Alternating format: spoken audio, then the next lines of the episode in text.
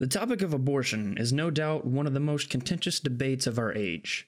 In these two episodes, we're each going to take in the facts and lay out our views regarding abortion.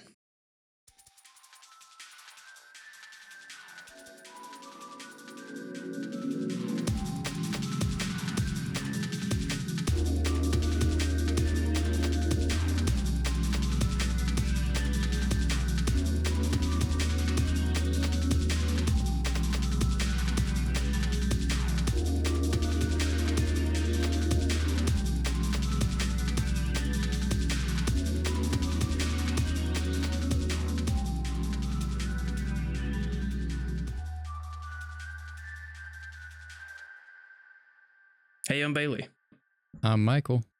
And I'm David.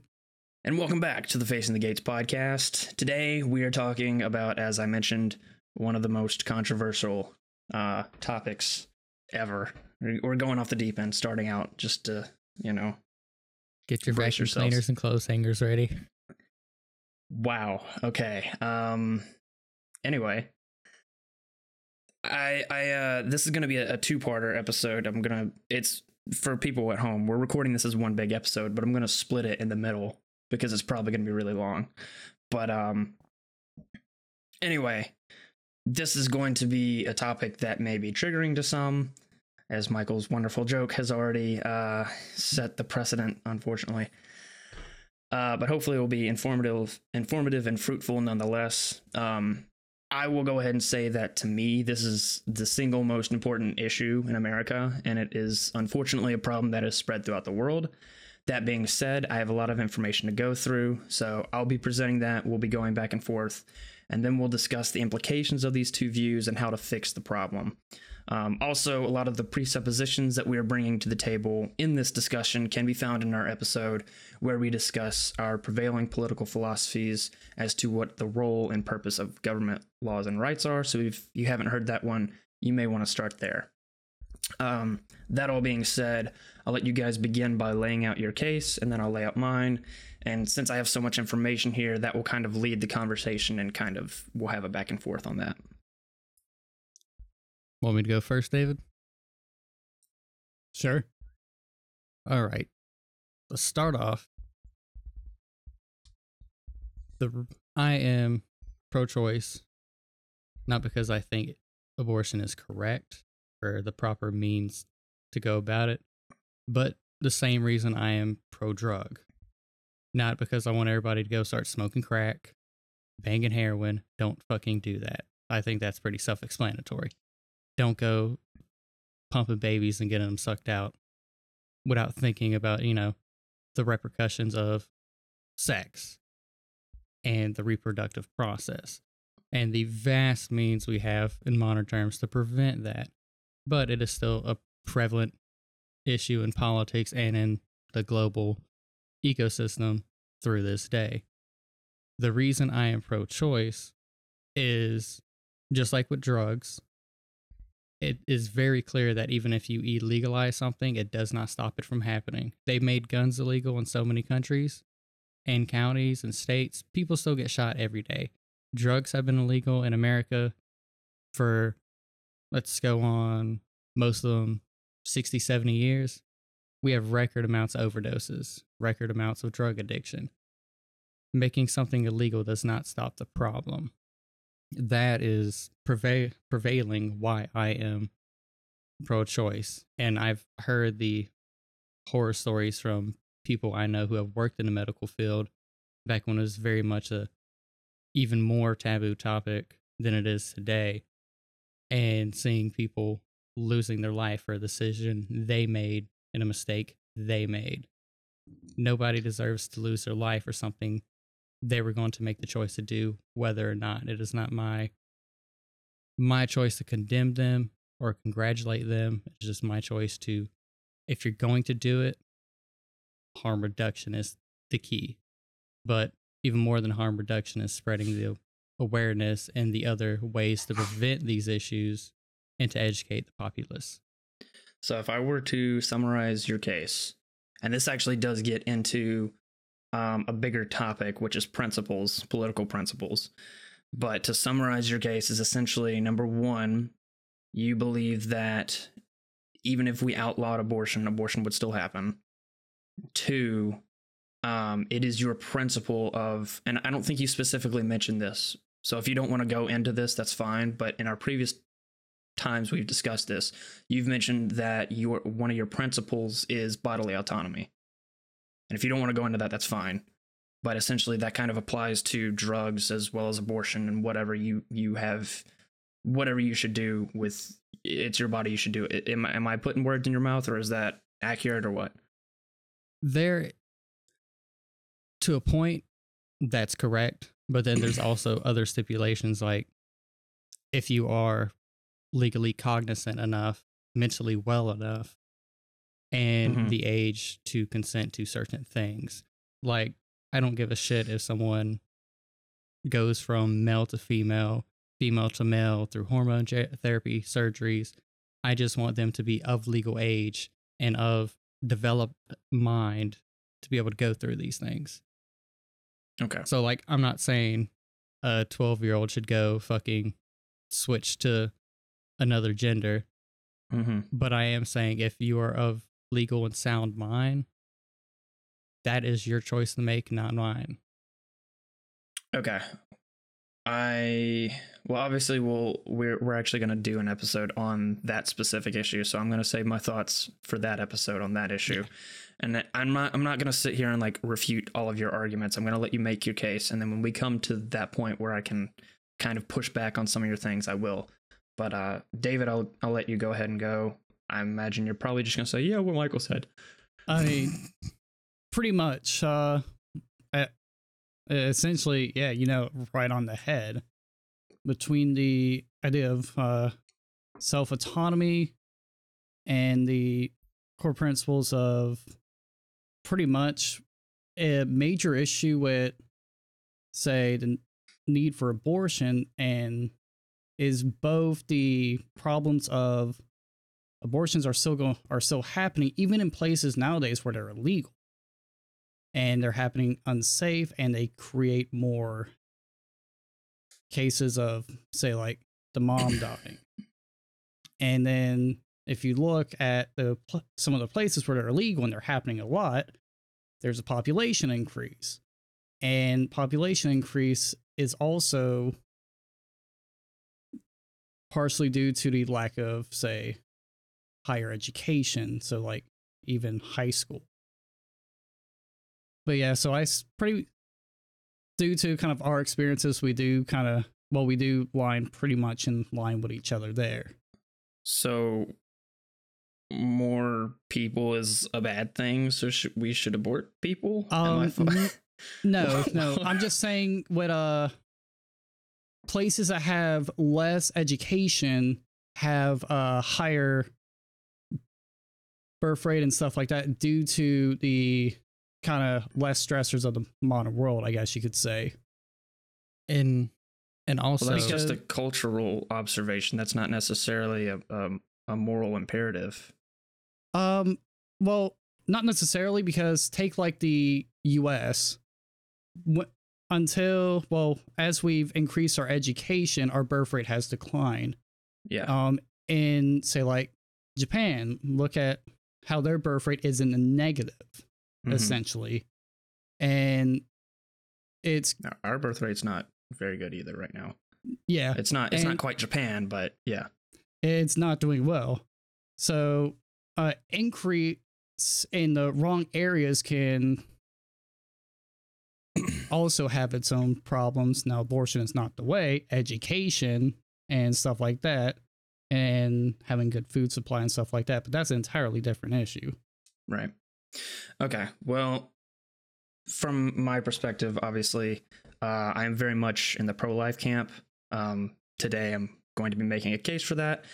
It's worth noting that I will be making my case in the abstract. That is, I'm not attacking anyone who has chosen to have an abortion. Instead, I'm contesting abortion on principle as a legal quote unquote right.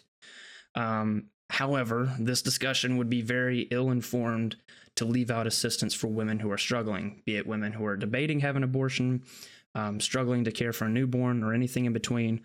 In the show notes, there is a link to over 20 pro life resources for women in need of help. Um, so that will be there for this episode and the next one as well. That all being said, I will not be holding back on what I think about this issue. I believe it is uh, a simple case for the pro life position can be made based upon moral common sense, and it can be strengthened quite considerably with a simple analysis of abortion statistics. Um, now, abortion is a particularly interesting topic for us to cover on the show because not only does it involve very important moral questions, but it also leans heavily into philosophical assumptions and the metaphysical presuppositions about the value of human life. It also ties into several other issues, such as the death penalty, fatherlessness, and poverty, just to name a few. And I think the ideological split in America rears its ugly head in this debate. And oftentimes, based on your worldview, you can kind of tell where someone will likely land on this issue. That's kind of an overview of what we're going to be talking about. Um, I don't know if you guys have anything to respond to about that, but if not, I will go into starting to make my case essentially, and we can kind of go back and forth. I'm I'm ready to dive headfirst into this this baby and bathwater situation. Throw them both Uh, out. Wow. Okay. Um, okay. So the pro life position is this the intentional killing of an innocent and unborn child is morally unjust and therefore should be illegal. So, as a Christian, I believe that all human beings have a natural, inalienable right to life, which is why I'm pro life. As our very own Declaration of Independence states, life, liberty, and the pursuit of happiness are chief among those inalienable rights. I preface this uh, that this presupposition comes from my religious beliefs, as I believe the prevalent secular worldview does not provide a satisfactory moral grounding for such things as human rights, which we've discussed in previous episodes, but we'll circle back to that more specifically at the end. My personal legal philosophy is that laws are put in place as a sort of moral guideline, and whatever is legal is morally permissible according to that society's standards. The fact that our society deems abortion a morally permissible act is a demonstration that something is wrong with our laws concerning abortion. I believe that abortion is the greatest evil that we allow to go on in America, and yet I find the manipulation of language to make it seem virtuous to be a disturbing, yet unfortunately all too common tactic of the political left. For example, using terms like pro choice instead of pro abortion, reproductive rights, and women's health care are all linguistic smokescreens for sugarcoating the real issue here. So let's call abortion what it is it is murder of the unborn. Abortion is the intentional killing of an unborn child.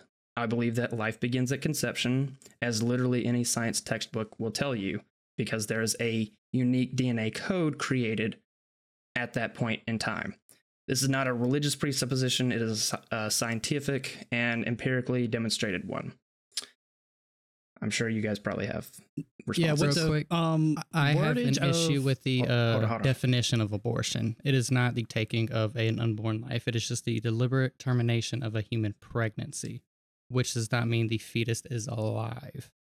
There are, if you miscarry, so it's not alive. not So what is it? it. c- I'm. Let me explain. It can be a dead or an alive fetus. A miscarriage is an abortion. The removal of a dead fetus No. is legal, legal, yeah, legally, legally it is. it's an abortion. There is there's a recent case in a Slavic country where a lady died from having to carry a dead fetus to Mhm. term to term because abortion was illegal because the legal definition of abortion does not regard the life whether the fetus is alive dead because if you if the fetus is dead it's no longer life. it's dead Well, I, th- I think we can all agree that in cases of miscarriage, that is not the same thing as intentionally ending a pregnancy. And so, Yes. whether But that is the legal whether it's a matter of well, exactly whether that's a, a matter of changing legal definitions to allow for miscarriages, which I mean, you can't not allow for miscarriages because miscarriages are going to happen. but they have arrested people for miscarrying a fetus and put them in jail for life in several countries. And there have been Well, I'm cases not brought arguing. against. I'm not arguing for that. and uh, there's my, been my case isn't in against miscarriages. I know, Yeah, but, but, there's it been does. cases in America where women have been had had litigation brought against them for having a miscarriage yeah, because that's what it is. and the idea of either way a precedent being set can possibly lead to the slippery slope where one or the other happens. That's a problem with our laws.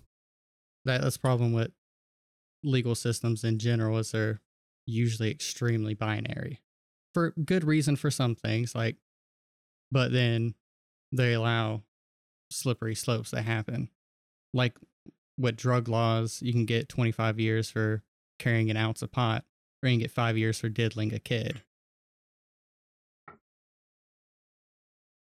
So essentially, what you're saying, if we if we get off the topic of miscarriage, because we're essentially on the same page about miscarriage. When it comes to abortion, you guys disagree that abortion is the intentional ending of a human life. M- yeah, the- medically, it's ending a pregnancy either. Okay, that's With the the same fetus thing. dead or Why are you making a distinction between Because that because is a that is the legal human life? definition is Yeah. if the fetus is alive or dead and removed from the mother that is terminating the pregnancy that's why we're making this definition because legally there's no difference in places where they've already made these legal changes they haven't made this difference there is no difference in abortion in the definition it's the termination of a pregnancy whether the fetus is alive dead or even if it's culpable So to and well, myth- we'll talk we'll talk about that part later. But go ahead. and and the statistics brought up they don't say whether the fetus was alive or dead or because if you have a miscarriage in a hospital or you go to the hospital for a miscarriage and Some of them it is- specify, some of them don't. For broad broadly they don't it's still on the that- paper That specify. on the we'll medical into that in a minute. paperwork you get it's still charged as an abortion Okay. so this is this is gonna we'll go ahead and go into this rabbit trail just because it's kind of already there. Oops, sorry. Um would you make a distinction between is there a certain point in which a pregnancy where a the child is considered alive in your view? Is there a distinction between human and person, or is just the simple common sense thing to say a baby is a baby is a baby? the way I look at it, and obviously this is my skewed viewpoint because I can't have a child, I Mhm. physically can't carry one, is if you can take it out of the mother and with normal terms, it can survive, even if it's on a ventilator with IVs and shit, if it can survive, then it is a baby. If it has developed, I look at the legal term for a fetus, which is legal through homicide investigations, murder investigations, things like that. When it has developed lung tissue, that's usually one of the last things to develop. That is when it is legally considered a person. So it Hmm. then, if you terminate it, that is murder. That is homicide. So if you shoot the lady in the stomach and kill her in the in the baby at that point, that is a double homicide. Yes. So that's actually something I was going to bring up later. So you would draw the line at viability, essentially. Yes, because that's also that ties into my belief on the right to die, and when and also my right to a DNR, which is a do not resuscitate order. If I am not viable, don't keep me viable. I think when we make a distinction between like a human and a person, I think that's unnecessary and has led to a lot of historically speaking it's it's led to a lot of atrocities in human history. It's For example, World War II, you know, Jews were viewed as subhuman and eradicated in vast numbers. Um, in early American history, slaves weren't considered human so as to justify slavery. The And- judicial system. You're not human, you're property. Yeah, so that distinction, I think, is a false distinction to make because it has potentially unlimited implications as to what type and group of people we can subjugate under the law. So I, anyway, I think we've gotten off on a rabbit trail. just a Um, little bit. But I mean, y- y- y'all, But y'all let's- let's listening summarize this. expect this. Yeah this- this- that's how this episode's going to be just because there's a lot of things to talk about here. Um so is there is there anything else we needed to kind of address with that specific issue or do we want to go ahead and go into statistics? Uh, unless Um, y'all I have think any more questions for me, I'm ready. the idea about the kind of perception of pro-choice and pro-life are both uh problems. Because pro-life at what p- because as kind of for example that baby's born goes to an orphanage gets abused and whatnot but no one is talking about say the rights of foster children rights of orphans with pro-life. At what point is that life? And what kind of like what as you said with pro-choice.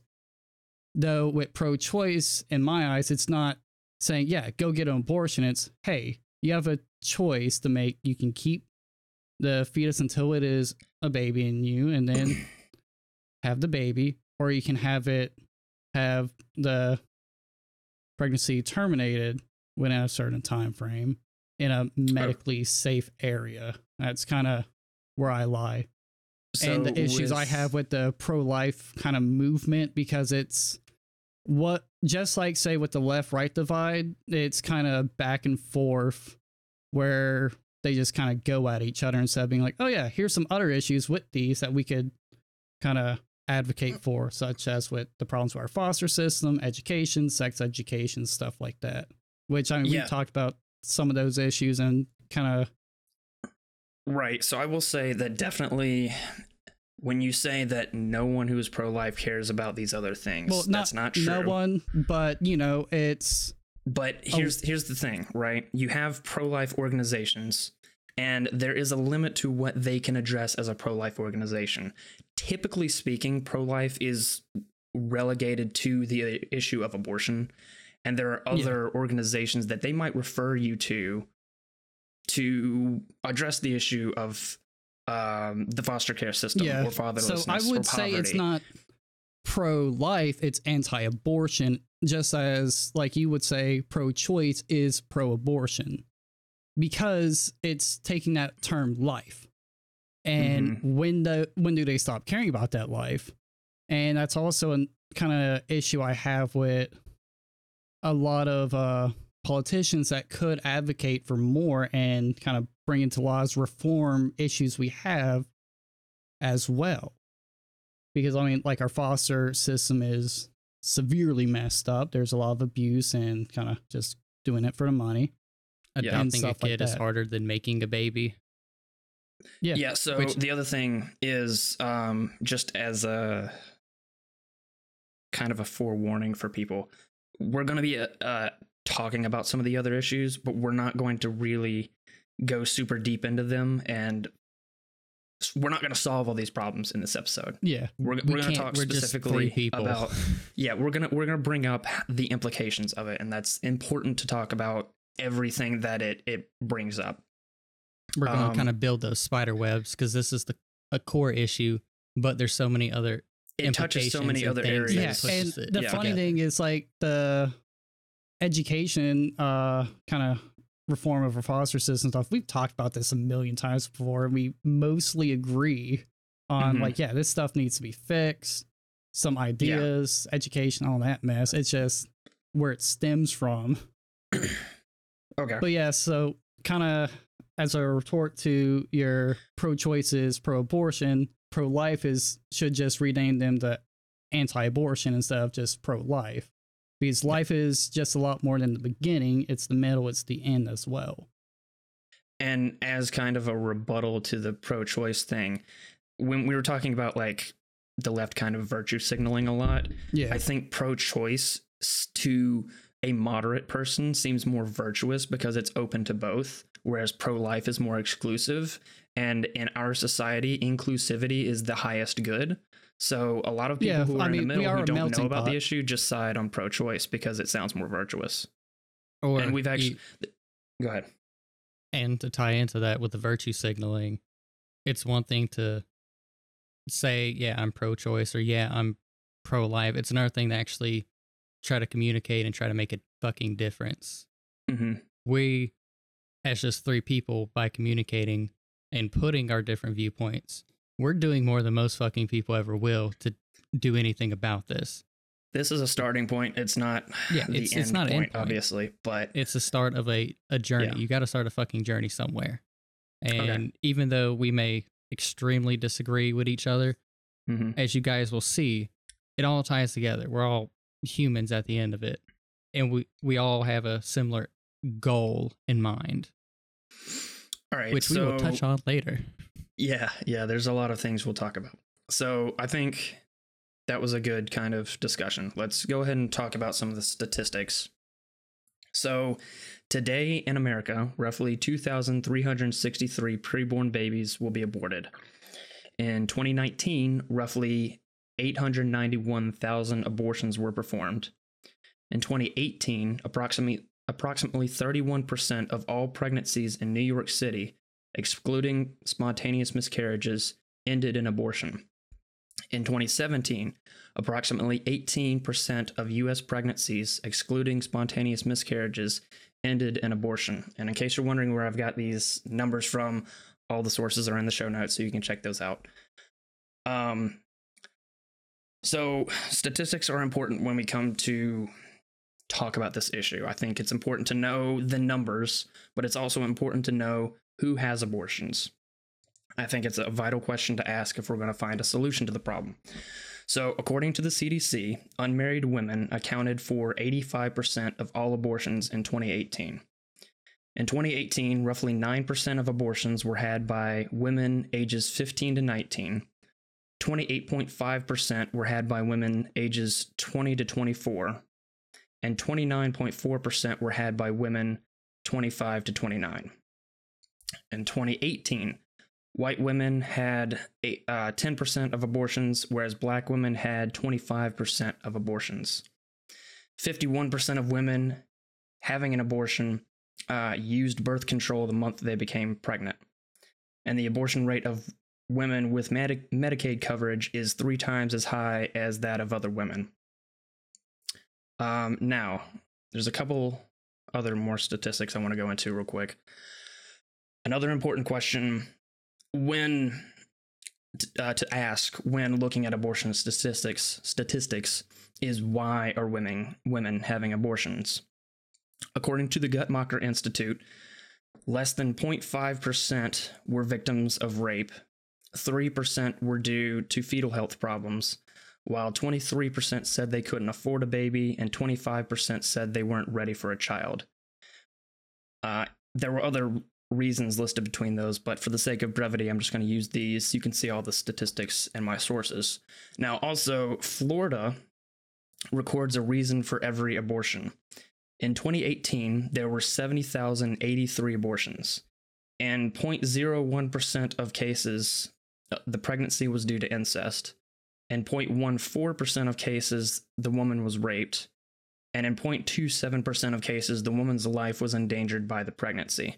So if you're counting, that's less than 0.5% of abortions for the most often cited reasons why abortion should be legal. While 20% of the cases, uh, women aborted for social or economic reasons, and 75.4% listed no reason. Now, why you can list no reason as a reason is beyond me. That's for someone. Yeah, if they're getting a not me. reason, it kind of makes an problem with data gathering. No, also it's you're right to say like if you you go to the hospital and they're like, "Hey, what happened?" I mean, you can just lie to them too. Yeah, but or for the idea of data gathering and for statistical analysis. But yeah, uh, like how you uh, listed the economic issue because that's one thing, especially like in America, is kind of a trend with, say, mid- say like uh issues with gaining minimum wage, gaining gainful employment instead of just minimum wage, and the kind of economic disparity with abortions, Yeah. at And- least in Yes. the common ground. And yes, the- and that is a bigger issue that we'll discuss further as the Yeah. episode goes on. And got any more stats? Because I got a few. That's all my statistics. Um, well, I'll bring up some in other cases, but that's the the gist of what I wanted to talk about now. Yeah, and and I'll share mine too. Uh, I got this from Yeah, just CDC. send me your link and I'll put it in the show notes. Well, I got this from cdc.gov slash reproductive health slash data stats slash index.htm for anybody who wants to type that long ass thing in. Or just click the link in the show notes. Yeah. In 2019, 629,898 legal induced abortions were reported to the CDC from 49 reporting areas. Please note that it's 49 reporting areas. That's not everywhere.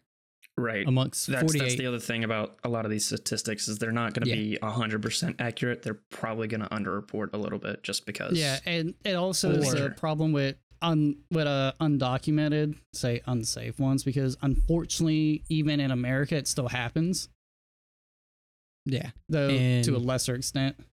among 48% of among 48 reporting areas with data each year during the 2010 to 2019 time frame in 2019 total of 625,346 abortions were reported the abortion rate was 11.4 abortions per 1000 women age 15 to 44 and the abortion ratio was 195 per 1000 live births from 2010 to 2019 the number rate and ratio of reported abortions decreased 18%, 21%, 13% respectively. However, compared with 2018 and 2019, the total number increased 2%.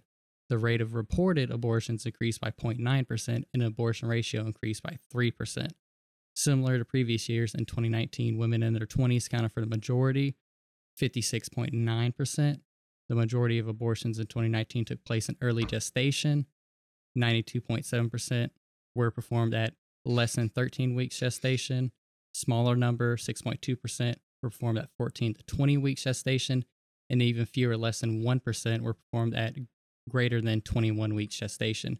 Early medical abortion is defined as the administration of medications to induce an abortion at less than nine weeks gestation, consistent with the FDA regulation labeling for milfrazone, which was a drug implemented in 2016.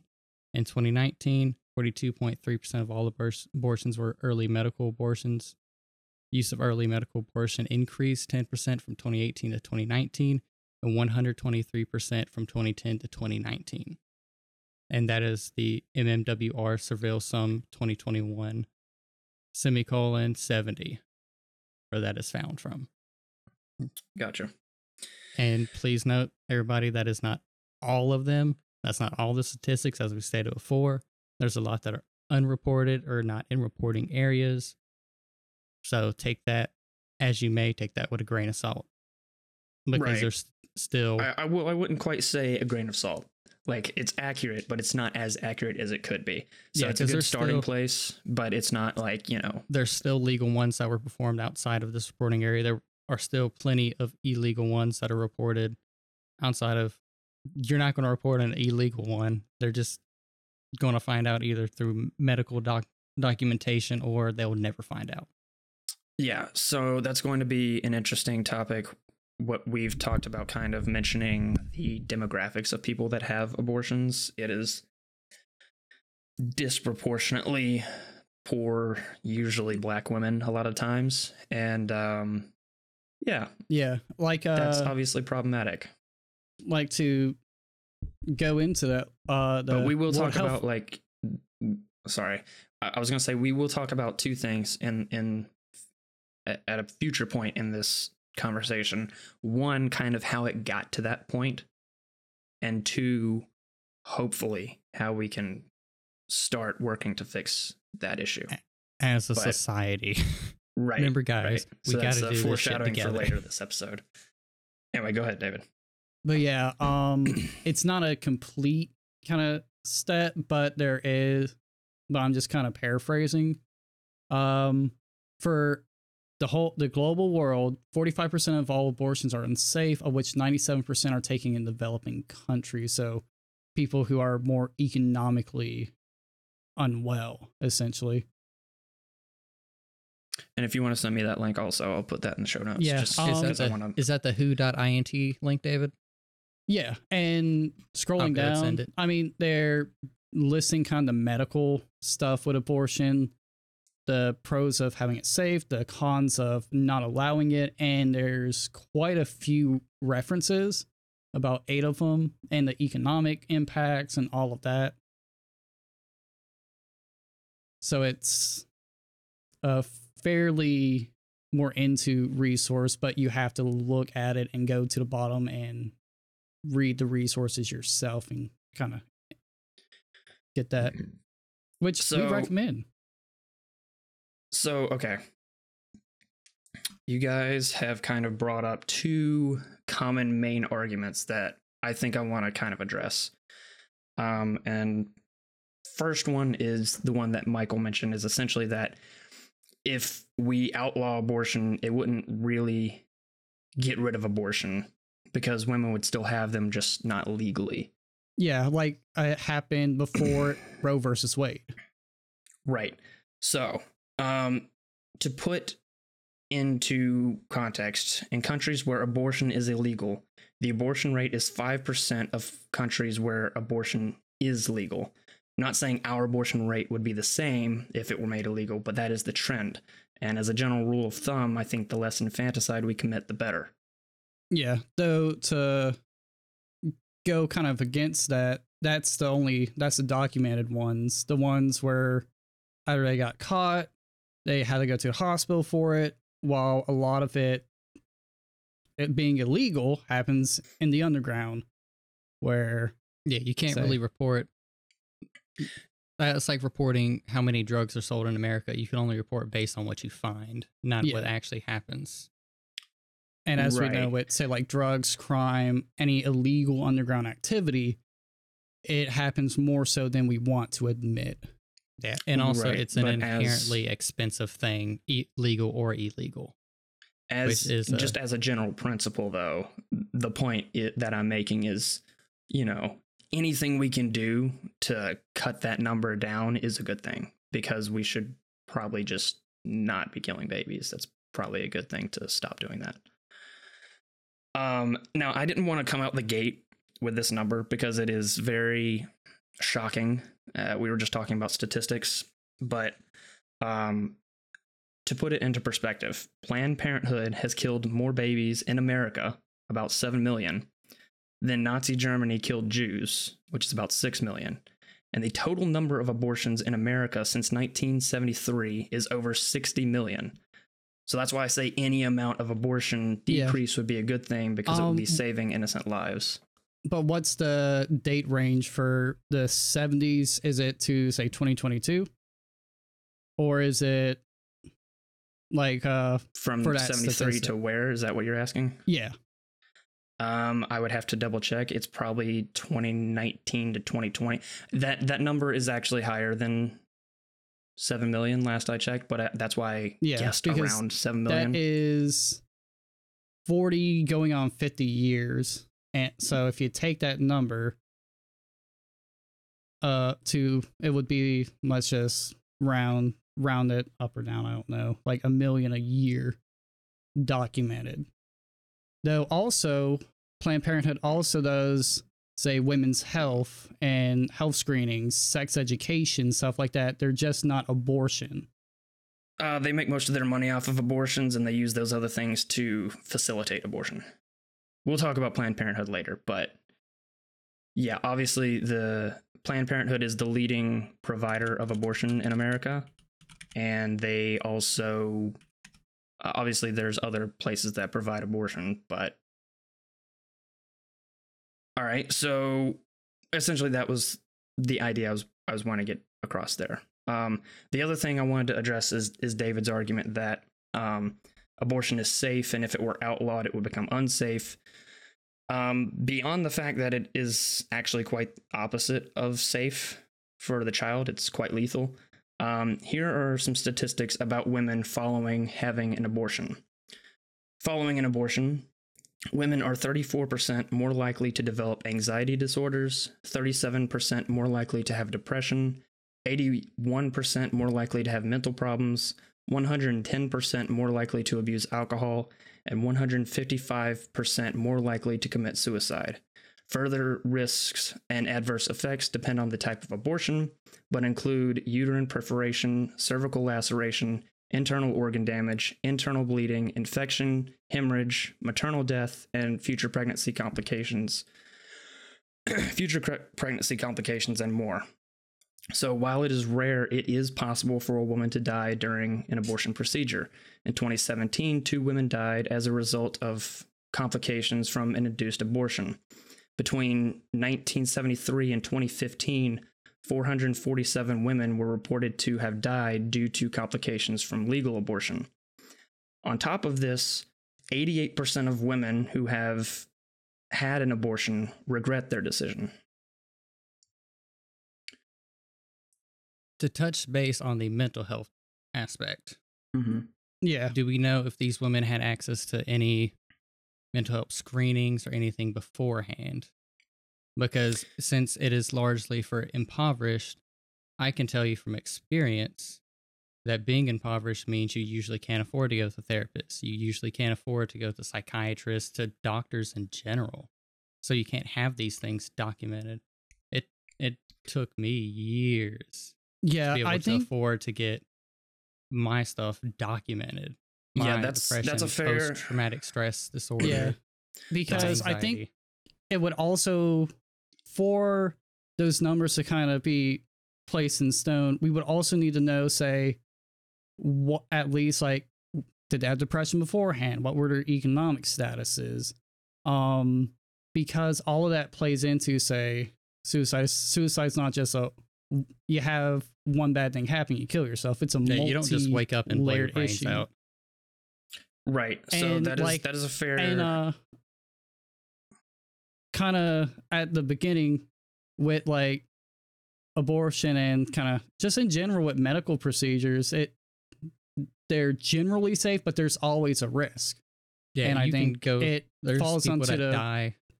practitioner to inform them before even that date like hey this has a risk here are the risk so the people can be consenting to the um and have their risk appetite kind of weighed well, that's the, Yeah, but- okay. So there's there's two things. yeah well Let on me- say on uh well if you want to go first or Yeah, let me let me respond to two things. Number one is the point that Michael made that you know we don't know specifically. It's because correlation doesn't equal causation. Is essentially what you're saying. Um, so the source that I got this from was a pro-life organization. The specifically, um, did they survey to ask like what other comorbidities there were? I don't think so. However, um, as I've looked into certain pro-life organizations, this is a common service that a lot of them provide is um, mental health help because you know they're it is commonly known that women who have abortions have other problems following that abortion. That is And a you don't that is a common one- trend. You don't get one because your life's all dandy and good either.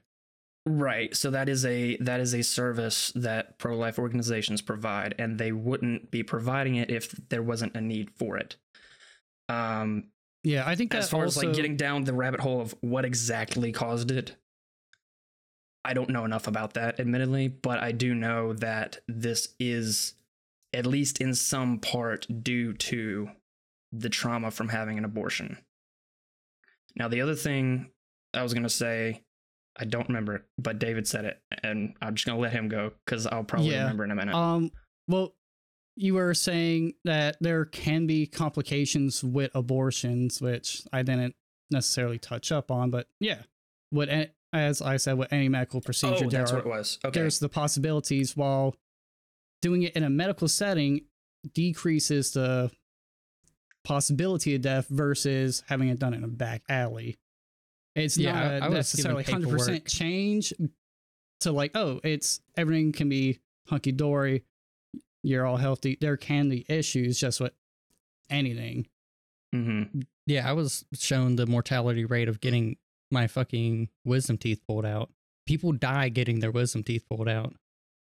It's not at a great rate, but Mhm. anytime you do any medical thing, which this is something we'll touch on later, is I believe that it is the the doctor or provider's duty to inform you of the inherent risk of any medical procedure, whether it's a shot, whether it's getting your wisdom teeth pulled out, whether it's having an abortion. I think you sh- people should definitely be educated on the risk that any medical procedure happens because there's people that go in for routine things and don't make it out and then there's people who we hear about who should be dead making it out So, I- that was the I- other thing that I wanted to address is that um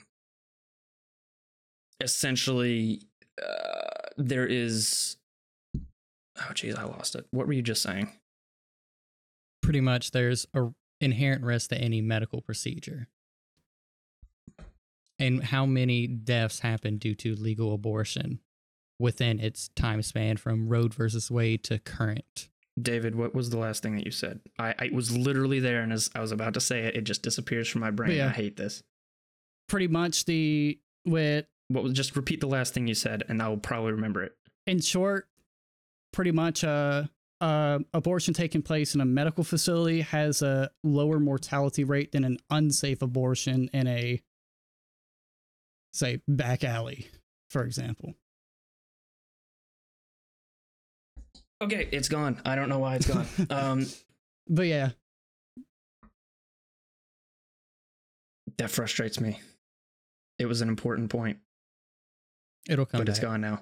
Okay. Um. Well, the next part I wanted to go into is. Uh, real quick okay. Go ahead. i got one more thing this is from statista showing the reported deaths from legal abortions from the age range of 15 to 44 years old from 1973 to 2018 on the maternal side from legal abortions.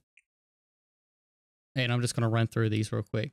73 47, 74 33, 75 34, 76 14, 77 21, 78 16, 79 18, 1980 12, 81 9, 82 83 84 12, 85 86 13, 87 9, 88 16, 89 13, 1999 uh, 1990 the year, the number 9 afterwards, 1991 12, 92 10, 93 9, 94 12, 95 4, 96 9, 97 7, 98 9, 99 4, 2000, 2000 the year, 11, 2001, 8, 02, 10, 03, 10, 04, 8, 05 and 06, 7.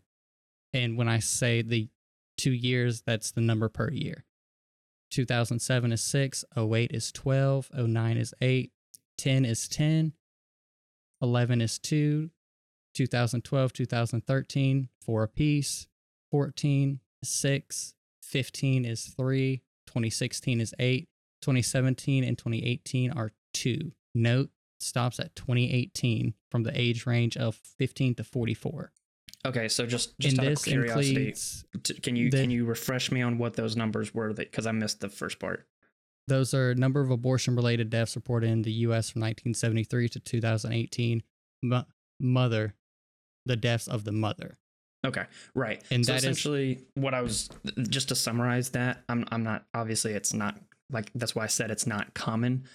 It is possible for women to die from having an abortion, and they yeah. will more than likely have some kind of adverse effect from having the abortion. That was the point that I was making. Obviously, yeah. it's not super duper common, but it is. There's kind of this lie that like, oh well, if you just go to the hospital and you have an abortion there, everything's going to be hunky dory, and you can go back to your life, and nothing happened. That's not true. Yeah, That was the other thing. I remembered. Okay, I finally remembered. Let me let me say this before I forget. Um, Planned Parenthood. It's gone again. Maybe maybe I just am not supposed to say this. Okay, so oh my god, But yeah, why? Uh, but that's it keeps also um, disappearing. I swear. wait. How wait? Uh, what you just said? It's something we've actually talked about. Where, um, first stuff like this, say like mental health and stuff like that, education is such a good preventative measure because I mean you don't get abortion just as you said, and once That- you do that's it, what it was. everything's okay. all hunky dory. All right, let me say this before I forget. Planned Parenthood doesn't always educate people. There have been lots and lots and lots of undercover videos uh, unveiled about Planned Parenthood, about them deliberately misinforming people or just not informing them at all about the abortion procedure and process.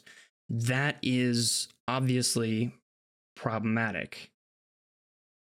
Now, if you want to look into these specific cases, I'm going to bring up one later in in this discussion, but there that's a pretty damning case. The other one, um, if you would like, go on to liveaction.org. They do some undercover investigations on Planned Parenthood. Um, I'll mention later specifically what those kinds of things have uncovered, but uh, let's just say that Planned Parenthood's not a good company, obviously. Yeah, I mean they're a corporation. The main thing with that would be say regulating and with say like abortion services. Unfortunately, uh, in America, Planned Parenthood is the biggest, and you know once you're a private company, yes, they have to go through health laws and stuff, but they're the procedure they make and stuff isn't necessarily under say uh, the a full stringent law. It's just like They- oh yeah, few things about they're- this procedure and then we can do it instead They're like essentially hey, a mental health stuff like that. For lack of better terms, Planned Parenthood is put forth by the government. They were funded originally by President Nixon in 1970. That ending of itself tells you everything you need to know about how.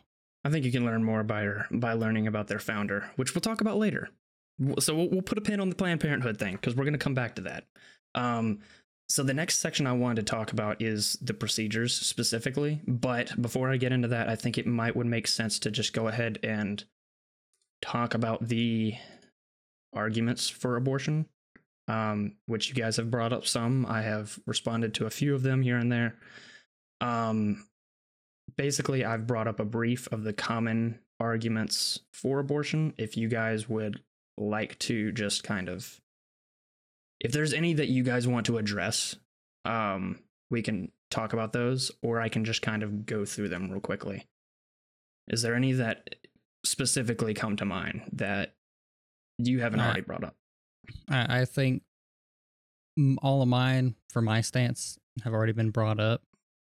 And I think we've discussed the numbers, the statistics very well. So, in my issue with the legalistic term of abortion, Okay. So, um some people will say, and I'm not saying that this is necessarily you, but some people would say that an unborn child is just a clump of cells. Is this something you would back or no, and why?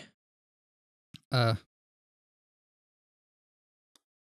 that is a very faceted topic that me myself am still forming my opinion on. So I'm not going to necessarily speak on that one because Okay. it's it's still an evolving door, kind of like Yeah, my uh, theological and political perspectives. It comes from the because I mean technically we're all just a clump of cells that know how to do stuff really well. That was going to be my counter argument to it. To it but is essentially that you are also a clump it's of not cells. So is it necessarily- okay to murder you? Yeah, it's not necessarily uh, the idea of like, oh, they're just a little clump of cells. I think it falls into the idea of sentience, which uh, counter argument to that is, even though That's the human versus person would- distinction that we were ta- Yeah. talking about before. though it's sentience, what level is sentience? Say a dolphin has sentience, a raven has sentience. Octopuses are really fucking smart. At what But level? we still murder them, oh yeah, we still murder and eat them. So which is Bo- a f- good counter argument to the whole we're just a clump of cells. Is we still kill animals and eat them. Is a So unless person in a coma who's not conscious uh, viable? Is a person who is 90 years old, who is dying of dementia, but still alive, does that make it okay to kill them? The problem is that abortion opens up a slippery slope for if if these people, if these individual humans don't have inalienable rights, who else doesn't by that same standard? yeah, though the counter yours is we've had abortion legal since the 70s, and we still keep say coma patients alive. We still have uh, people with Alzheimer's alive. E- Yeah. Even once they're at the final stages where their their body is shutting down. But I'm saying the same arguments that you use to support abortion can be used to support killing other groups of people as well. Yeah. That's the problem. Yeah. Well, especially with that one, it's the problem of where, like, the level of sentience and if it's a zero, one, a binary, or if it's a gradual scale, because either way, that one argument by itself can be very a big issue. And it's but kind of like with the namings, it's not necessarily idea because yeah, we're all just a bunch of cells. It's the idea of sentience. Yeah, but also material. the counter argument would be, well, if I'm shot in the fucking head and my brain is no more, does that make keeping me on a machine to keep me alive? Because I'm technically still alive. Legally, I am still alive until they pull that plug. Which that's a multifaceted thing we can touch base on later. Mhm. But everybody, get a fucking DNR. Get a a end of life plan going while you're young. Have a, have a both living and dead will. Yeah, that this is a serious serious topic for me because my granddad had a DNR and they went through it and he had to suffer for 4 years. Because they brought him back from being dead. So people seriously get, figure out what you want in life. Get a DNR if you want a do not resuscitate order. Make sure you have more than one person who knows what you want in cases like that. Sorry to get off on the side topic, but that's something close to my heart. Okay. Um, I would also I want to challenge David because a couple episodes ago he mentioned that uh, microbial life forms on Jupiter's moons qualify as life. So Yeah. by that standard, how does a fetus not qualify as life?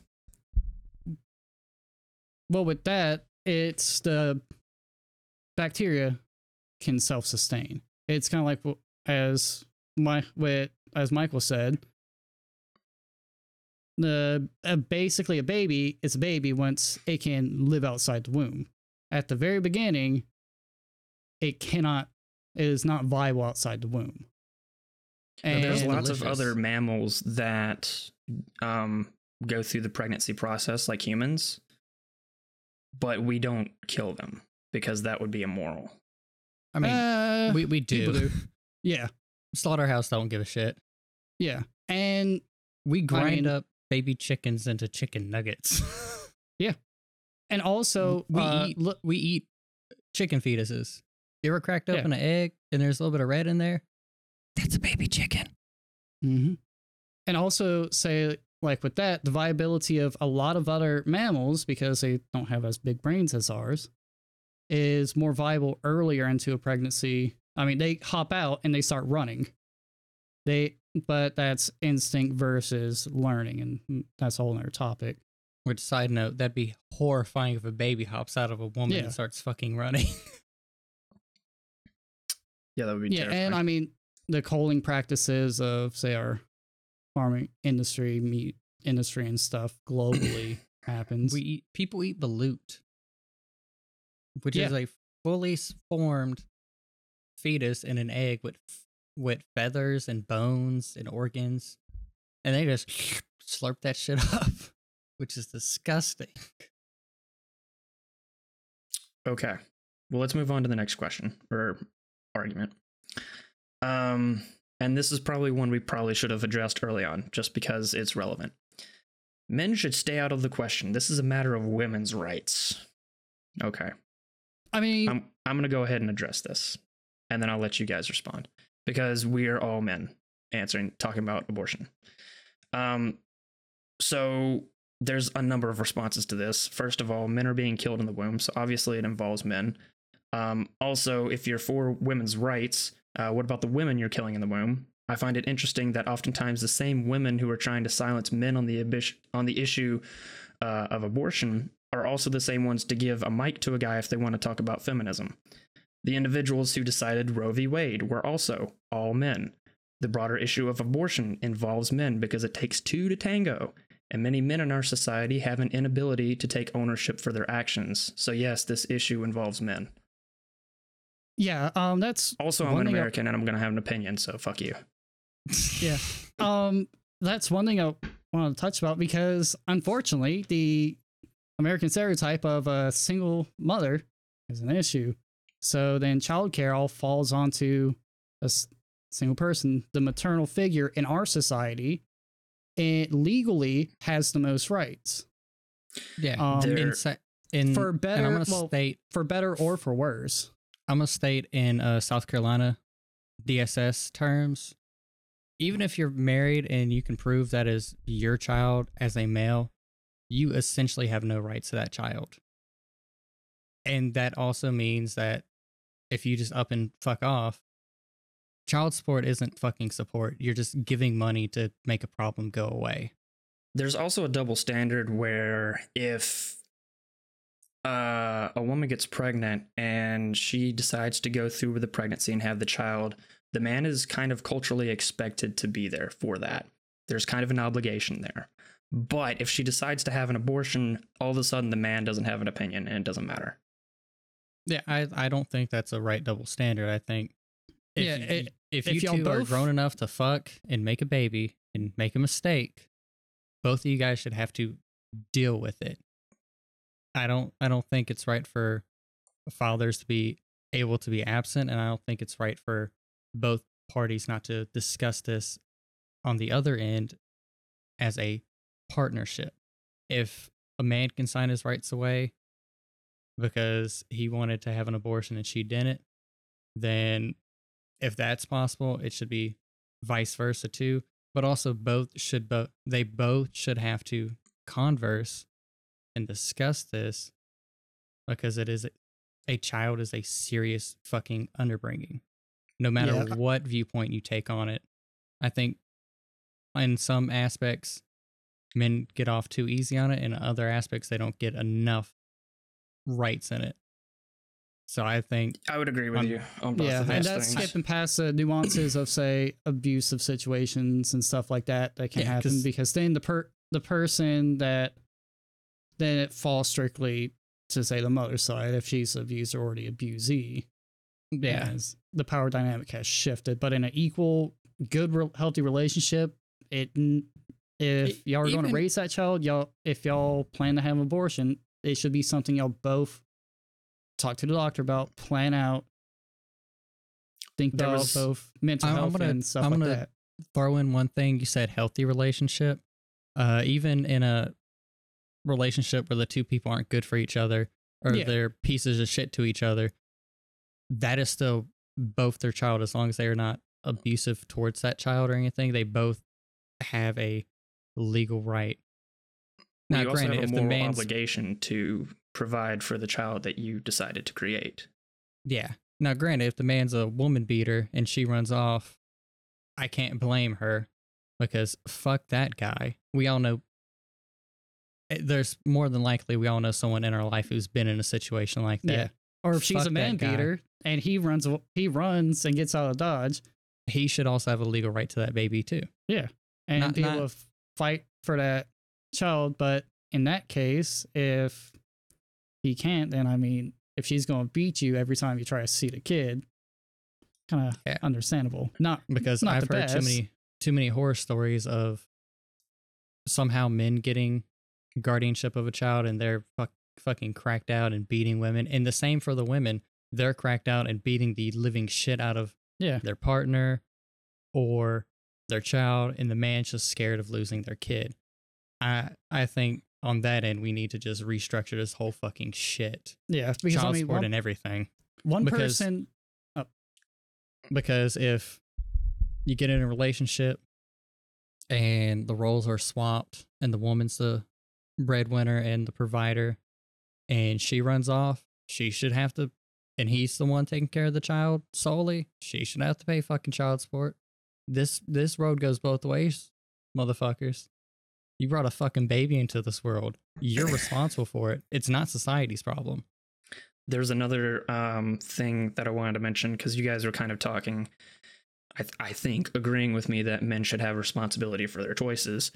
Um, Yeah, if you want that right, you have to have. If you want that equal right, you have to have that equal responsibility. there was a this is kind of funny there was a story recently i don't remember what the politician's name was but he was a democratic politician that thought he could um, pull one over on the dumb pro-life republicans and so he made he signed he drafted a bill for his state that he wanted to essentially if uh, a woman couldn't have an abortion then the man would have to be responsible for that child. And much to his dismay, Republicans supported the bill because this is actually what a lot of pro life people want and are calling for.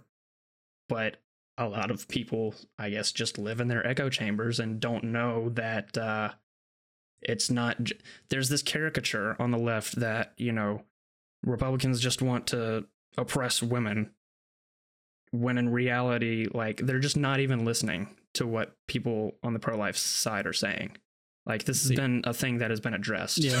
No, Yeah, see, un- I think the unfortunately, that falls into kind of as we spoke in last episode, and with unfortunately people like the Westboro Baptist Church doing their kind of extremist methods has kind of made the nuance of the situations. Because I mean, I don't uh, say like with you, I don't agree about illegalizing abortion, but every but as I said earlier, everything else we similarly agree on for the most part. And with like that situation, I mean, he he did it just to try to be a troll, but yeah he he ended up not signing that bill into law because he got bullied by his own side on twitter and then went back and changed it Yeah, that's the issue with fucking politicians and the vocal minority. They need Yeah. to shut the fuck up and let No, normal people I- talk. I would have just edged out the part about abortion in general and just been like, yeah, if you have a child, you gotta take care of it. right okay so i'm going to yeah, and then there's i'm gonna move uh, on to something else but go yeah, ahead, no, go on, ahead. on the other hand, there's the Republican senators running our pro life that their daughter gets an abortion in Cancun and stuff like that. uh, which there's a number they- of Republicans that aren't really doing their due diligence on this issue. so uh, we've already spoke about the hypocrisy of both sides. right. Yeah, check out our last. Is it our last episode or the one Yep. before that? it's one of them. Check check that out. We're all just progressivism. absolutely jaded with our politicians at this point. Yeah. Okay, so this is one that um let me see. I'm just gonna skim through my other Okay, well let's let's just go ahead and talk about this one because this is one I know you guys want to talk about. It's kind of one of those areas that abortion touches, but isn't specifically about abortion. And I'm going to try and steel man a Democrat argument here. They would say, well, Republicans support the death penalty, so they're logically inconsistent. Is that an argument you guys would make? I uh, see I and this may sidetrack a little bit, but it is inconsistent. But humans as a whole are inconsistent. I don't personally believe in the death penalty as punishment because that's not. I don't view that necessarily as punishment. I see that as, oh, you don't have to sit in a fucking cell by yourself for 23 and a half hours thinking about the fucked up shit you did. You don't have to live with that anymore. Lights off. This world's no more. Uh, I've, and I'm also a proponent for, as I stated earlier, get a DNR have your end of life plan in action before it happens. And I'm also I I think if someone is terminally ill that they should have that right to choose to go in with some fucking dignity. But I don't see the death penalty as punishment. It's not that I don't agree that some people need to be removed from this fucking earth. But I don't I don't necessarily agree with the binary of that statement cuz they're both very nuanced and like the intricacies within not on the statement itself. All right, so here's and I might cuz I, I think you're kind of beating around the bush of what I'm going to say here and maybe this might help articulate what you're trying to say. Um part of it is not all pro lifers are pro death penalty. Um, the difference is this for some people, pro life is a principle that carries across all areas of life. These people are pro life and anti death penalty. For others, pro life is not a principle and is relative to the issue of abortion. They may hold different views when it comes to different topics and different scenarios. The devil's in the details, as the saying goes. So essentially, it's a matter of It- principle. Yeah, and and also as I said with the last thing, it falls into the say certain uh senators, governors, and stuff being like, "Oh, do this for sanctity of life, but we're going to murder this person. The state legally will murder this person." It's like if you say sanctity of life, just in general, without any nuance, it drops out. Because I mean, I'm not for the death penalty as Michael said, it's not the thing What our prison system was supposed to be rehabilitation, not just ending a life. Even though I do strongly believe that some people don't ever need to get back in Mm. society because they're in, they're not fucking. Though I'm not gonna say necessary charges, but there's certain charges out there that make you subhuman in my eyes. You absolute vile piece of shit. Yeah, so also um when comparing the death penalty and abortion, they're not even remotely close to the same thing. The argument for abortion is that an innocent unborn child should not be murdered. Pro-lifers advocate for rights of the most vulnerable, the unborn. The argument for the death penalty is that someone who has committed a particularly heinous crime and is beyond rehabilitation should be killed because it's better for society. One kills innocent unborn children, the other kills convicted criminals who are a danger to society. Beyond this, abortion killed over 600,000 infants in just 2020.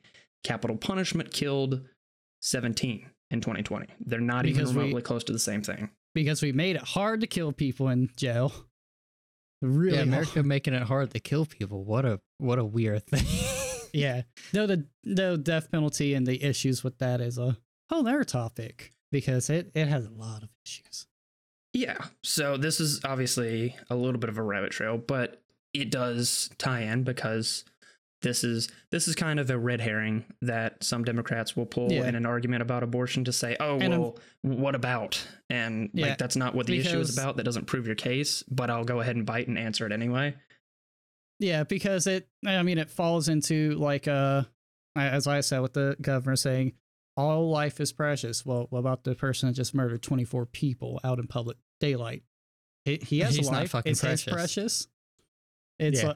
Yeah, it's just that kind of broad generalization turns and stuff actually speaking on the issue and nuancing it. Right, which is It- why you it- have to ask people like what their principles are because and, and to be fair, there are a lot of people who haven't thought about this, who don't know what their moral, religious, philosophical, political principles are and don't They- know like are they pro-life just in general?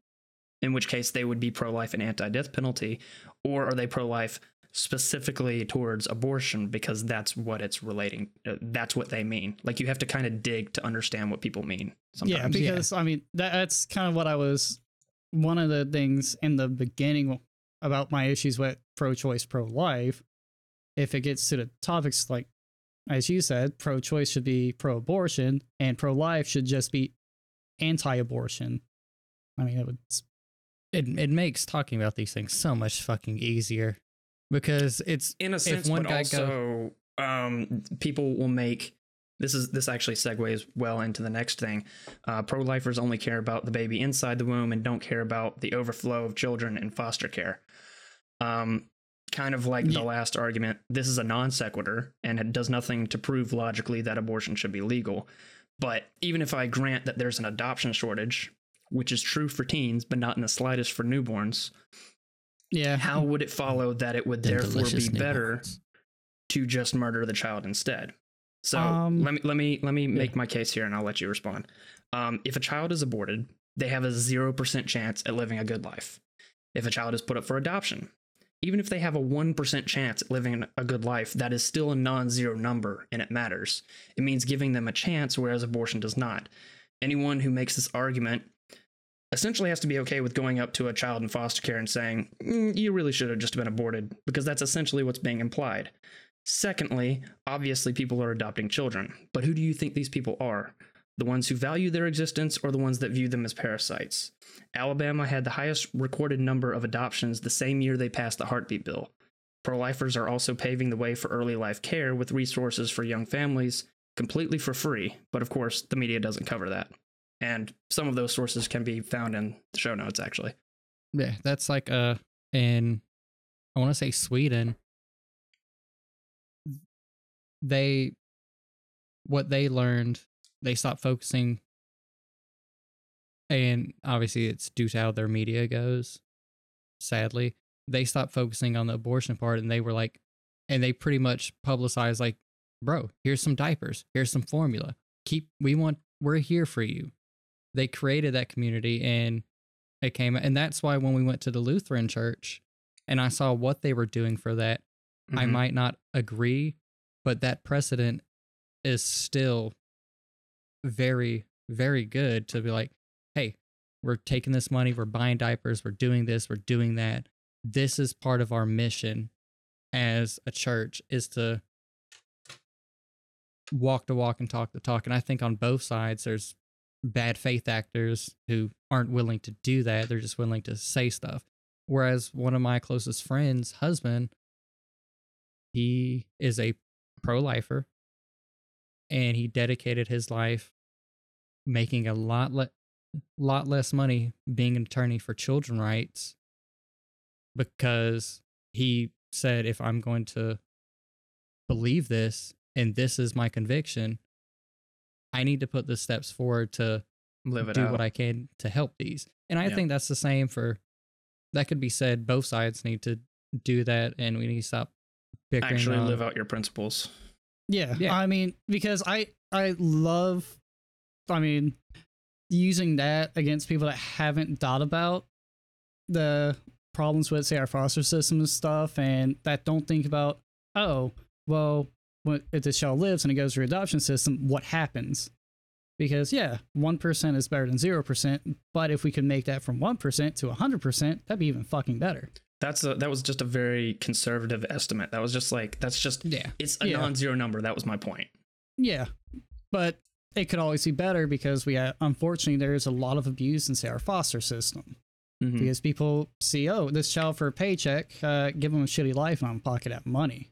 Yeah, but so just because you put a child up for adoption doesn't mean that they're going to get sucked into the adoption and into the foster care system because there's actually a shortage of adoption for babies because people like want to adopt babies because Yeah. some people just can't have children. or and there's a want to have demand for that. Own. There's a demand for that.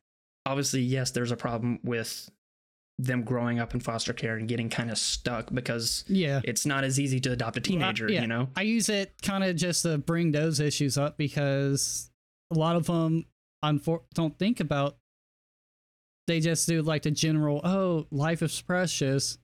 If life is precious, once that, if that person gets stuck in the system, unfortunately, are we going to make sure their life is good, their life is taken care of? Yeah, So it's and not- on and both that's kind sides. we don't. We, we, and again, this is due to the media. We pinpoint on one argument, and we're not willing to like what our theological viewpoints. We've put them in how they affect our mm. worldview, how they affect our life. I see the transformation you're doing in front of our eyes and living with your theological convictions day by day and changing you're willing to put that forethought into it. You're willing to go, this is this is true. This is my convictions. I'm going to do the best to live live them out to the best of my ability. A lot of people aren't willing to even put the forethought. They just go, "Oh, my pappy was pro-choice, or my pappy was pro-life. That's how I am," and they don't put any more fucking thought into it. Right. There's virtue signalers on every fucking side, and it's sickening. Whereas at least we might disagree, but we're having a discussion and we're willing to take the steps to do something and at least get have these discussions start something somewhere. Yeah. So one thing you brought up was um, when we visited the Lutheran Church, just kind of seeing the um, what they do, uh, the the organizations they partner with specifically. Um, this may date this episode, but ironically, this last Sunday um, at my church um, was the Sanctity of Human Life Sunday, and so they kind of had a pamphlet um, talking about the pro-life organizations they work with. One of them is the Hope Clinic for Women, which kind of equips families for um, unplanned pregnancies, access to women's health care, prevention education, uh, pregnancy loss, um, and postpartum depression. And then there's another one that they work with called the Pregnancy Centers of Middle Tennessee, which um, do the services such as free pregnancy testing, life affirming, uh, limited free ultrasounds, accurate and complete information on pregnancy, parenting, adoption, abstinence, and abortion, medical and social service referrals, post abortion peer consulting, um, and speakers for churches and civil uh, civic organizations, material for uh, material assistance for mother and baby, parenting classes, prenatal and ch- uh, childbirth education for those experiencing unplanned pregnancy, dealing with pregnancy issues in the past, or planning for the future. So there are pro life organizations out there that are doing a lot of this, and there's Yeah. literally thousands of them out there that are doing essentially the what I would call the few good things that Planned Parenthood puts out there and tries to say like this is what we do. We don't we don't like abort kids all that much. You know, but uh, essentially pro life the pro life organizations are filling that need. And that kind of brings up the the scope of what a pro life individual can do. Some people see it as their vocation to adopt. Some people see it as their vocation to help with, you know, the foster care system or whatever it may be. But there is inherent limitation to the the scope of what an organization can do. So that's why pro-life organizations focus on on that specific area and then other organizations can tackle other things just because it's not feasible to manage everything. Yeah, and that's like uh in the Christian worldview, you're limited as a church of what you can do. In theory. And you're limited Yeah, Hopefully. in theory. And you're but there's you don't have a billion people to go do fucking everything, essentially what I'm saying. right. But what yeah. matters is that you're doing your best and you're trying to make a difference. Doesn't yeah, matter pretty how much do what you do and advocate for what what you can't. Yeah. And again, I, I think too many people, the vocal minority, again, gets screwed because the loudest people are usually the ones doing the least. They're just really, they're loud for a reason. They're not loud for the right reasons all the time. Like when people get on the pedestal and go, I'm anti abortion, even though my wife had three of them there's Yeah. that guilt. Whereas all the people who are actually doing stuff are quiet. They're they take pride in in doing what they do and they are moved by their convictions, not by their greed or their negative pride. That makes Right. sense. Okay, um, so let's go into one last kind of counter argument, which I think is important to address. Um, abortions should be allowed if they are medically necessary. Um, I guess for starters, I imagine, given your position, you would agree with that statement. Both of you guys. Yeah, with the legalistic term of abortion. Cur- currently, the legal term of abortion, which I stated earlier. Yes. Okay. So I would say because this this does get hairy, right? Uh, there are obviously medical complications. Um, I'm not, you know, super well versed on female anatomy, but I believe it's the fallopian tube where uh, yeah, sometimes a tubal pregnancy. Yeah, those can kill you easily. Yeah. Right. So, um, just in general, the goal of a pro life individual is to preserve life in the case of the mother and the child. I'm not a doctor, so I don't know what's best in every situation, but in principle, what ought to be done ought to have both lives in mind. Um, abortion per se need not even be legal in these cases because there are medical procedures that can be done that do not intentionally kill the child. Uh, though the child may survive, a medically necessary surgery does not constitute an abortion unless the child is deliberately killed. So I believe what we ought to do is invest more research into these types of procedures instead of just defaulting to abortion. Well, I I could get behind that, but the issue is not all pregnancies are viable. Like a, a tubal pregnancy that ba- that can happen. It's technically called an ectopic pregnancy. Yes, that's what it's called. Yeah. It can happen in the ovaries. It can happen in a lot of different areas, and nine nine times out of ten is extremely dangerous. Yes. Yeah. Like it it needs medical intervention. intervention. Right. Right. Yeah, that was the word I was looking for. And I think we I'm should not- look more into these and try and I, again, right now we don't have the technology to have a best case ideal scenario in that case. But I think we should invest more research into that kind of procedure instead of just being like, ah, well, we know how to abort it, so we'll just do that. I agree. Uh, Obviously, I'm always down for more medical research of all Yeah, types I mean, because it's we- necessary to understand and if there's a way to make that viable, there's some women who try for years and end up having a tubal pregnancy that they can't carry because it will Mhm. fucking straight up just kill them and the baby. If they find a way to be able to circumvent that and make it viable, that would, I think, be a general good and just even outside of the whole pro choice or the whole The abortion argument here. discussion. yeah, it's Yeah. like a with, for example, like looking at children mortality rates. Anything we can do to make sure it can happen is a good thing. Like Yeah. we Like can the find like, oh, this section. child has a heart issue. Okay, once we get the baby, he has to go to surgery, get these medicines, get this procedure, and he will grow up never knowing that he ten years ago he should be dead.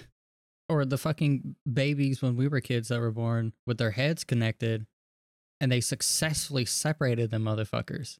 Mm-hmm. 20 years before that, they got six months. Or like Yeah. uh, last year, there was a pre-nate. Last year, this year, there was a pregnancy that was super like the earliest and that survived. And with medical technology, that baby survived. Where a few years ago they would have just been dead. Yeah, I think that's And- also kind of a problem with the viability line is the viability line is constantly moving backward. Yeah, which I mean that's not a bad So- thing if it's And we'll mm. talk about that actually probably later when we talk about the Yeah. current case challenging Roe v. Wade.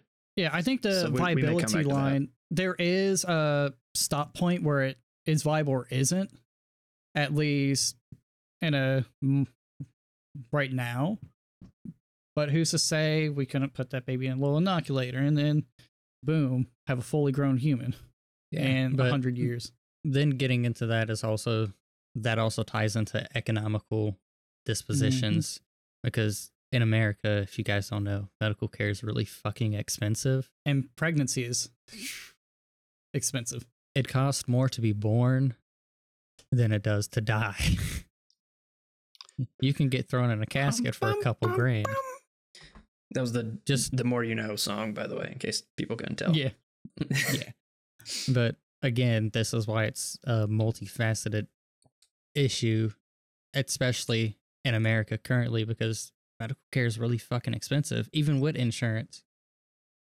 yeah, Like just getting simple procedures is like five hundred bucks, and that's after your insurance is paying four or five grand to the hospital. You still got to come out of pocket for that. yeah. Okay. Um, is there any other kind of arguments you guys have to put forth, or are we ready to go ahead and move on into the procedures part of this? Let's get into that delicious baby soup. Ah, I hate it. I hate it. Okay, so let's go ahead and talk about the procedures. Uh, I think it's important to know how exactly some abortions are done because some people don't know about this, including the people who support it. Um, there's actually a video series that I've watched um, that Live Action does where they go up to kind of people who are uh, center leaning politically who say that they're pro choice. Um, and essentially, they don't really know much about abortion, but like I say, pro choice sounds more virtuous. So that's just kind of the side they choose to side on.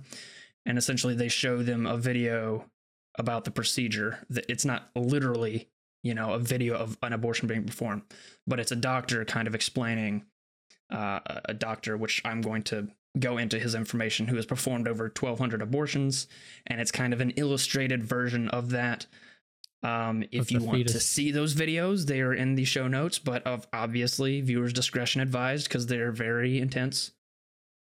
Yeah, and I mean, there's also, I mean, heck, you can look it up on YouTube now because I remember just the YouTube algorithm feeding at one time a bunch of people the same kind of animated, illustrated how it happens, and it's like, oh, okay, It You- may I'm- have been I'm- these videos because they're actually very, very common. yeah, I because I swear I remember seeing something like that. Yeah, Which I mean, either way, if you support or don't support it, if you, it's good to be informed at the very least. Yeah. So that's that's the objective with this section is I just want to explain to people what happens for people who don't Yeah. know because I didn't And- know for a long time. Um okay. So again, viewers discretion advised. Brace yourselves. Um if you're squeamish, this is very gruesome. Um, so suction or D&C abortions are performed in the first trimester and are the most frequent type of abortion procedure. This involves inserting a 14, 14 inch catheter inside the womb and turning on a suction with a force that is 10 to 20 times more powerful than a household vacuum cleaner. The force splits the developing fetus into several pieces, which get sucked into the catheter and disposed. That is one type. Uh, chemical abortion pills are also used in the first trimester.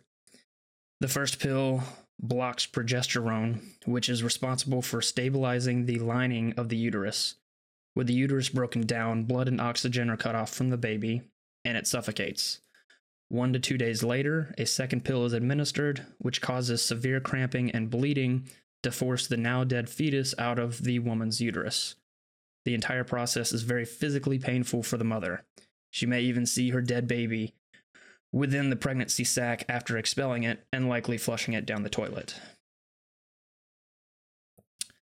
Uh, dilation and evacuation abortions are performed in the second trimester. This involves inserting a Sopher clamp, which is like forceps with teeth, inside the womb, clamping down on the fetal appendages, and pulling them apart from the baby piece by piece. The head of the child is usually too large at this point to be pulled out in one piece, so the abortionist presses the clamp on the head of the child, shatters it into pieces, and pulls out the remains. And the last type is injection and stillbirth, which are performed in the third trimester. At this stage, most babies are fully developed and can survive premature birth. This procedure takes three to four days to complete. On day one, digoxin is injected into the baby's head, chest, or heart to induce cardiac arrest. Again, because the baby is so developed at this stage, it will feel pain. A type of seaweed is inserted called laminaria to dilate the cervix, and the woman will carry this dead baby for two to three days. Day two, the laminaria is replaced and an ultrasound may be performed to ensure the child is dead. If it is not, another lethal dose of digoxin is injected. Between this day of surgery and the next, the woman may go into labor and be forced to push out her dead baby into a toilet at home. If she does not make it to the next day of surgery, uh, if she does make it to the next day of surgery, she will birth her dead child at the hospital. If the child does not come out whole, then a D&E is performed. The surgery in particular has a high risk of hemorrhage, lacerations, and uterine perforation, as well as the usual risk of maternal death.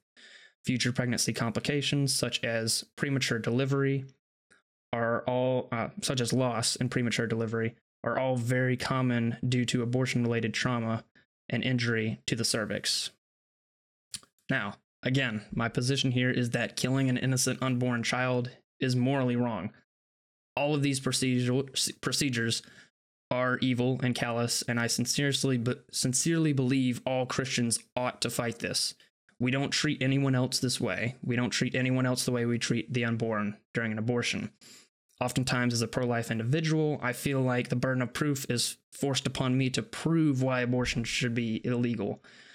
After looking into these procedures, I would ask someone who is pro choice, why on earth would it ever be justifiable to kill an innocent human being, especially with these inhumane methods? And I will uh I uh yield my time. See, the only uh, only thing I'm gonna edit here is the only time where I would see these as being necessary is again with the issue of what is life in the legal sense. Mm-hmm. Because if, and obviously this is very far in and few in between. The only time where I would say it would be morally right in a worldview is sometimes babies are born with are still legally alive in their mother, but they don't have the organs to live. That same thing with someone being brain dead on a ventilator. They're still technically alive, and if you unplug them, it's still homicide. But those are the only, especially for the last one. That's the only time where it is even I don't even know the exact word for it. That's the only time where it is proper to do it, especially. And I think most people who are even on the pro choice side would say, yeah, those should only be done in absolute medical necessity.